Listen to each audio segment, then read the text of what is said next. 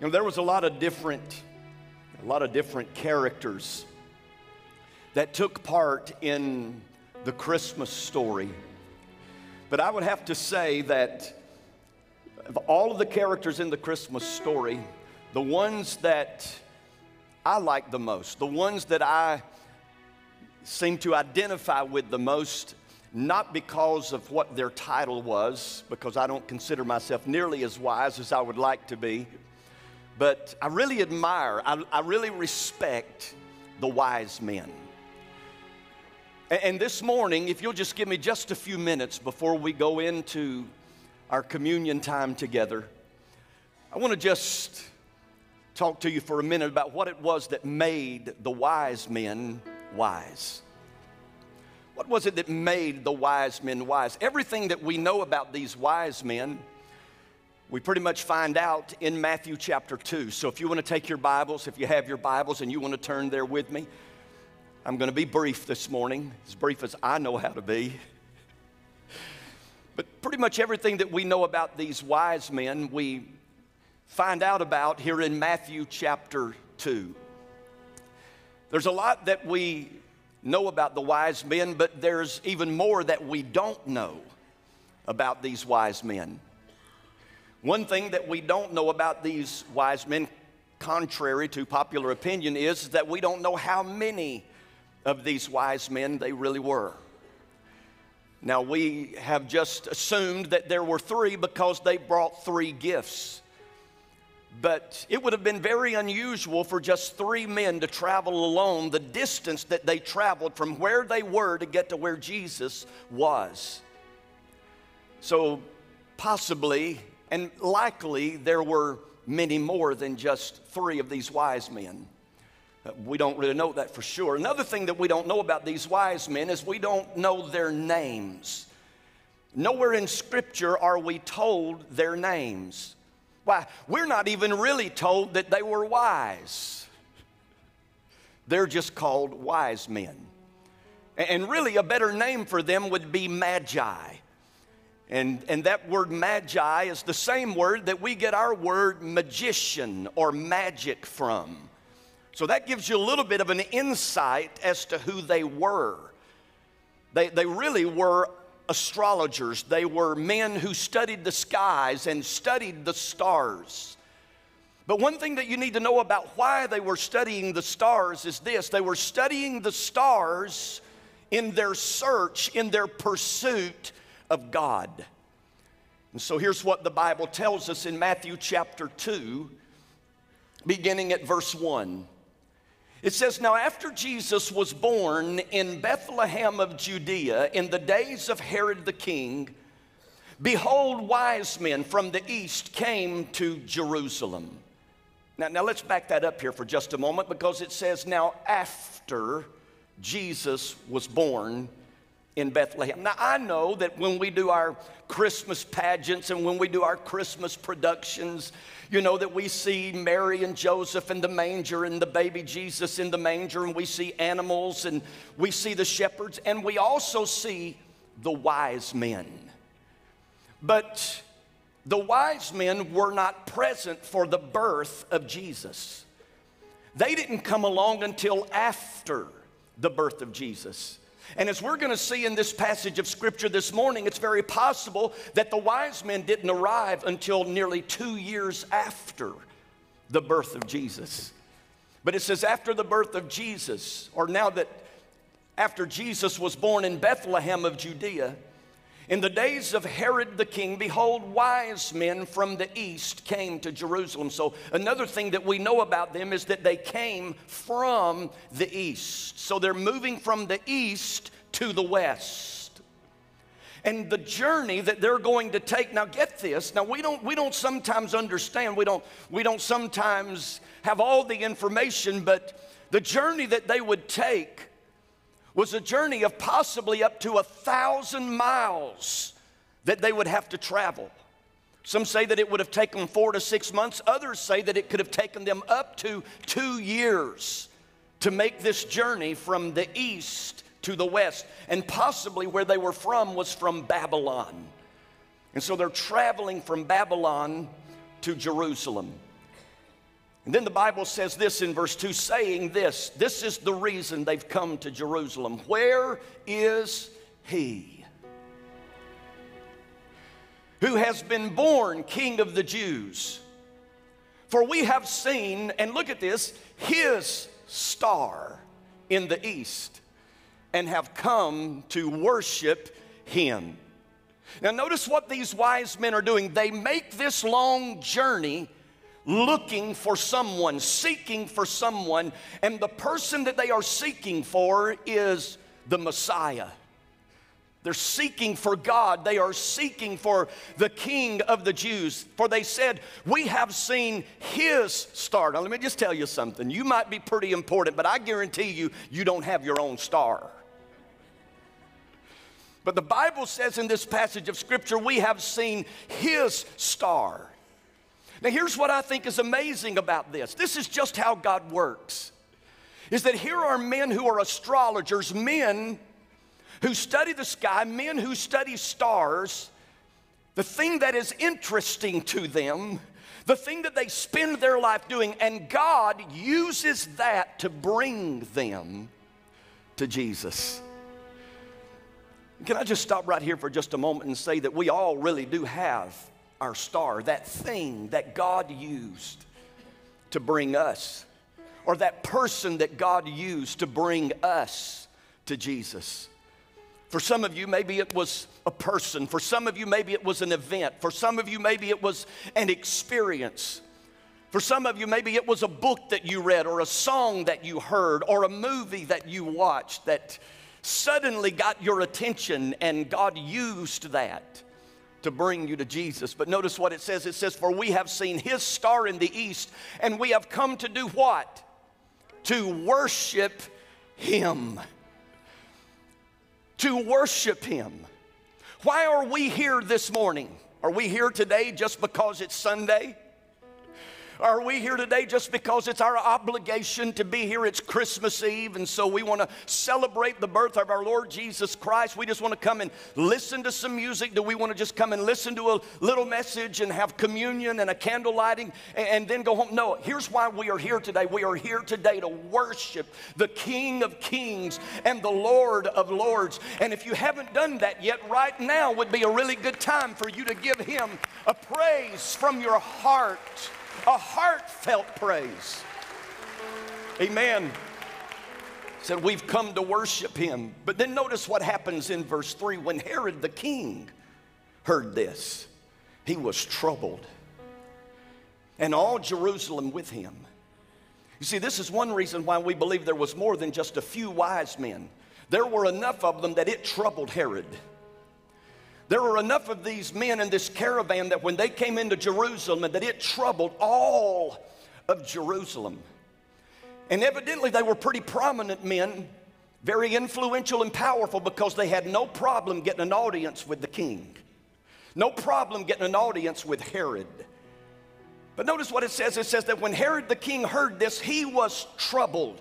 That word troubled means to shake violently. He was troubled not just by their presence, but he was troubled because of the message that they brought. Where is he who is born king of the Jews? Why? Because Herod was a self proclaimed king of the Jews. He was large and in charge. He was the man who ruled and reigned. He was the man in control. He was the man on the throne. And so when he heard this about the birth of the king of the Jews, the birth of a Messiah, his response is he's intimidated and he becomes hostile and he wants to kill the Messiah. Why? Because he's not going to have anybody tell him how to live his life. He's not going to have anybody tell him how to run his show. He's not going to tell anybody how to rule his kingdom. And that's still the way that some people receive the news of a Messiah that Jesus has come, that a king has been born. They reject him. They're intimidated by him because they're in charge. They're the king of their kingdom. They control their life, and nobody is going to tell them how to live their life. And then it said that all of Jerusalem was troubled with him in verse 4. And when he had gathered all the chief priests and scribes. So, Herod, here's what he does he gets all the religious leaders, the chief priest and the scribes, those people who will know what the Word of God says about the birth of Jesus. And he inquired of them of where Christ was to be born. And the chief scribes and Pharisees said to him, He is to be born in Bethlehem of Judea. For thus it is written by the prophet. But you, Bethlehem, in the land of Judah, are not the least among the rulers of Judah, for out of you will come a ruler who will shepherd my people, Israel. Oh, he is one that was going to reign, and he is one that does reign. But notice how he reigns. He rules not as a tyrant, but as a shepherd to lead his people, to teach his people, to feed his people. But I want you to notice something that's very odd to me here. Herod brings those religious leaders in. They know the Word of God. They know exactly where Jesus was supposed to be born. And they're only five to six miles away from Bethlehem. But they were too busy studying the scriptures and reading the scriptures and interpreting the scriptures. They were too busy with their ritual. They were too busy, in a sense, going to church so busy doing the religious thing that they didn't take the time to walk five minutes down the road or five miles down the road to where a Savior had been born. You got wise men that traveled perhaps a thousand miles to get there, but the religious folk wouldn't go five miles to where Jesus had been born. So, whereas Herod was intimidated, the religious people were indifferent, they were apathetic. And you know what? If we don't, if we're not careful this morning, Sumiton Church of God, we can fall into that same kind of trap. We can become so indifferent, so apathetic to say we've seen it all, we've done it all, we've read it all, we've experienced it all. There's nothing else to experience, there's nothing else to know, there's nothing else to learn. And we become so apathetic about our relationship with God. And God can be right in our presence and we not be aware of it. Then the story goes on and says, Then Herod, when he had secretly called the wise men, determined from them what time the star appeared. Now, why do you think he wants to know what time the star appeared? Because the star appeared to the wise men at the moment that Jesus was born. This is why most scholars believe that Jesus was probably about two years old because it would have taken them about two years to get from where they were to where Jesus was.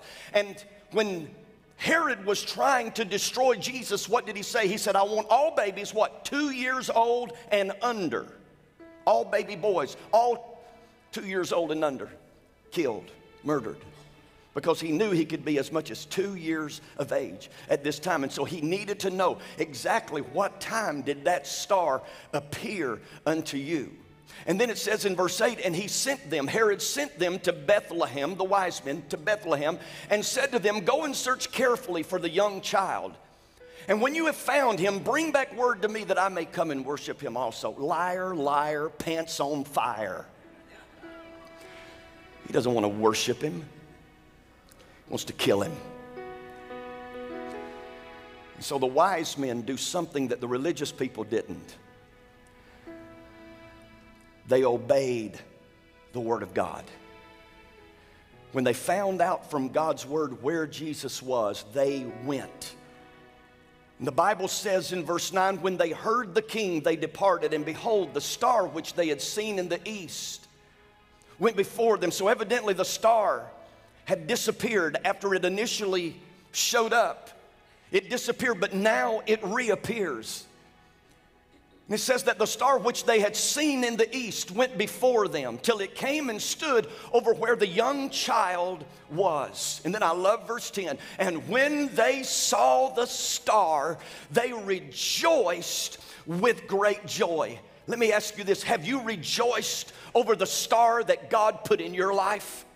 Whether it was another person or whether it was an event or whether it was an experience or whatever it was that God used to bring you to Jesus, have you taken time to rejoice because God put that star in your life? And there's been all kinds of debate over what this star was, but can I tell you what I believe the star was? I don't believe it was a star at all. I don't believe it was Halley's Comet. I don't believe it was planets that were aligning, coming together like a lot of the theories have been pitched to us. No, here's what I believe it is I believe that it was the Shekinah glory of God. That any time in Scripture that God wanted to guide and direct and lead His people, He always did that by giving them a light, like the children of Israel in the wilderness. He gave them a pillar of fire that would lead them by night. And listen to me this morning. I believe that this was the Shekinah glory of God because stars don't move from west to east, stars move from east to west. Stars don't move from north to south. That's just not the way they do. But this particular star is on the move, which I believe represents the presence, the Shekinah glory of God. Because notice where it settles, it settles right where Jesus is.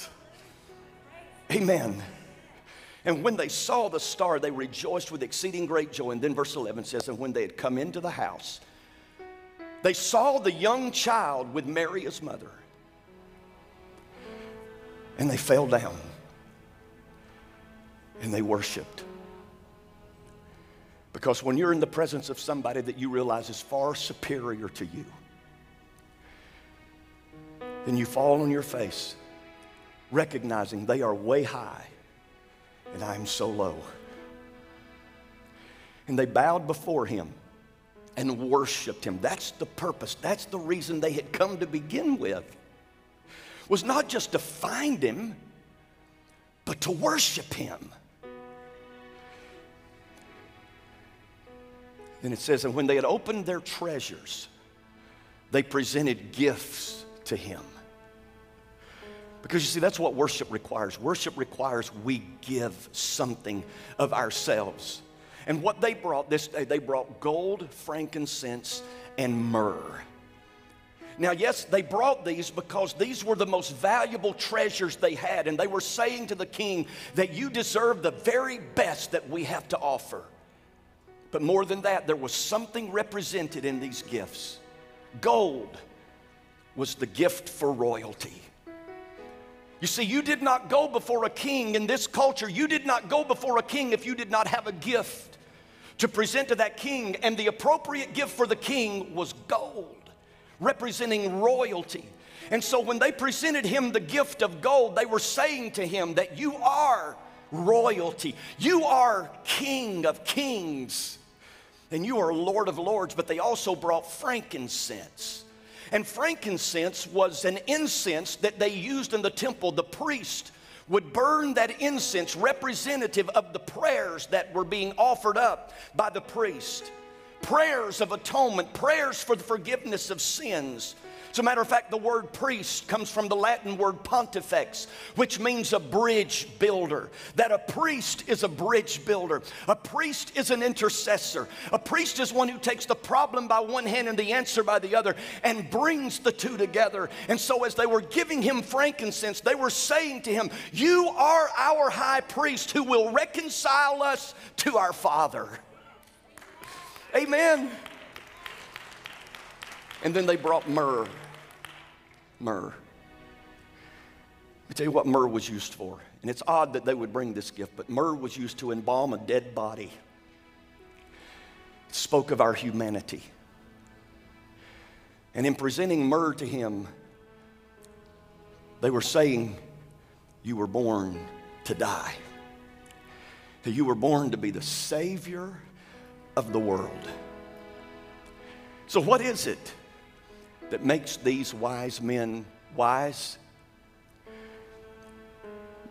What makes these wise men wise is that they teach us that wise people seek God. Let me tell you something about America. America is a nation of seekers. As a matter of fact, people come from other nations to America doing what? Seeking a better life. And so we are a nation of seekers, especially this time of year. How many of you have ever seen the movie Jingle All the Way? You ever seen that? If you haven't, you need to watch it. It's hilarious. It's Arnold Schwarzenegger and Sinbad. And they are on the quest to find the hottest toy of the Christmas season Turbo Man. And in this movie, it's crazy the mayhem that they go through trying to locate the hottest toy of the season. All the places they go, all the sacrifices that they make, trying to find the hottest toy of the season. Some of you understand what I'm talking about because you've been doing that the last few days. You know, those hatchables and those fingerlings, you know, the hot toys this year for the kids. But here's what these wise men teach us they teach us that wise people seek God. And here's what the Bible tells us about those that seek God in Jeremiah 29 13. You will seek me and find me when you search for me with all your heart. And that's what we see with these wise men. They were willing to travel the distance, they were willing to travel the hazardous terrain. They were willing to go through whatever it was that they had to go through to get to where Jesus was. Let me ask you this morning do you have that kind of an attitude when it comes to your worship? Are you willing to do whatever it takes to get into the presence of Jesus? Seek God. Wise people seek God. But not only do they teach us that wise people seek God, they teach us that wise people obey God. Those religious leaders knew what the Bible said, they knew all the prophecies, but they did nothing about it. But not the wise men. They didn't know where Jesus specifically was supposed to be born. That's why they first go to Jerusalem because they just think, well, he's the king of the Jews, and Jerusalem is the capital of the Jews, and that's where the king is. So we just kind of figured that's, that's where he'll be born. And, and where did they show up? They showed up at the king's palace. Why? Because that's just where kings are born, is in the king's palace. But when they get there, they realize, after hearing the scripture read, that not in Jerusalem would he be born, but in Bethlehem, the least among all the tribes of Judah. In Bethlehem. And when they showed up, I can guarantee you it wasn't what they were expecting. Because they were expecting a king and they found a baby not someone with a crown on their head and a scepter in their hand and a robe on their back.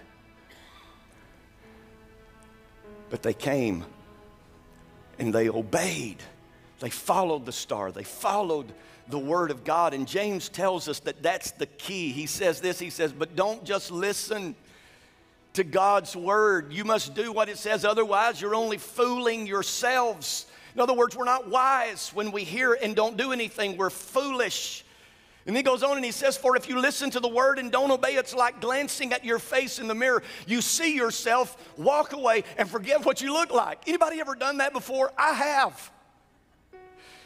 When we were in Atlanta, I was on a staff retreat with some of my guys. And we were, matter of fact, we were out here at Camp Utopia. We had come over to Alabama to Camp Utopia, and we were leaving that morning. And I shaved, and I was using a dull razor. And man, I nicked myself five, six, seven times.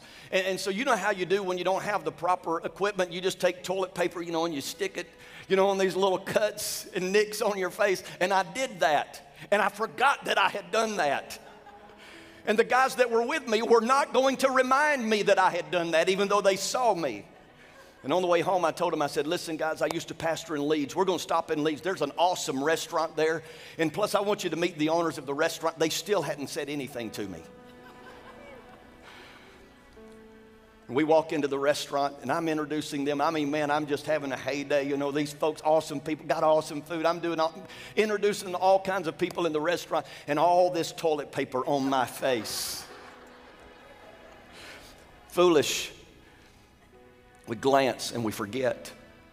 But notice, he said, But if you look carefully into the perfect law that sets you free and you do what it says, and don't forget what you heard, then God will bless you for doing it.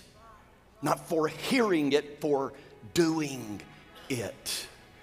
And do you know where their obedience eventually led them? Right into the presence of the Lord.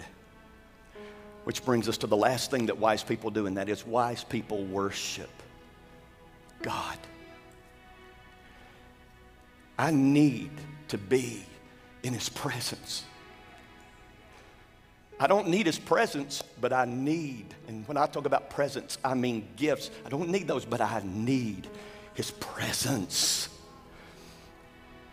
I need to dwell in His presence. I need to live in His presence. I need to walk in His presence. The Bible says, enter into His gates with thanksgiving and into His courts with praise. The Bible talks about a sacrifice of praise and a sacrifice of worship. And that's what these wise men did. They sacrificed, not just to get into the presence of the Lord, but they sacrificed once they were in the presence of the Lord for they gave him gifts. But can I tell you just one thing, just one thing this morning that I believe there's some folks sitting here under the sound of my voice here today that you need in your life. Just one thing that you find when you get into the presence of the Lord. Psalm 16 and 11 says that in your presence is fullness of joy. Is fullness of joy. Now, look, I can look at some of your faces, and I see your faces on a weekly basis. And I can see an absence of joy because if there's joy in your heart, then it's going to show up on your face. You're at least going to smile. At least your eyes are going to be bright. You say, well, I'm just not a very, you know, expression, you know, per person that, that, that gives a lot of expression. Listen, if there's joy in your heart, whether it's joy over your marriage, joy over your children, joy over maybe a finan- some good financial news that you just got, joy that you got a, just got a promotion on your job, you, you're going to express yourself. That joy is going to show up on your face. And people, listen, who have been in the presence of God, you know that they have been in the presence of God because there's joy in their heart and there's joy on their face. And then he said, At your right hand are pleasures forevermore. You know what I think people need to see when they come into Sumiton Church of God? Not frowns and faces it looked like, my daddy used to say this all the time, looked like they just drank a jar of pickle juice. But when people walk into this place, they need to see the joy of the Lord. The joy of the Lord. And in His presence is fullness of joy, and the joy of the Lord is our strength. And Jesus came so we could be joyful. Joyful. Is there anybody here this morning who knows what I'm talking about? Joyful. Why don't you just look at somebody right now and put your joy face on? Show them your joy face. That's the best gift you've given all Christmas right there is your joy face. You see how contagious it is when you give your joy face to somebody, it causes somebody else to have a joy face. Amen. In his presence, his fullness of joy. So wise men teach us that wise people worship, that wise people obey, and that wise people seek God.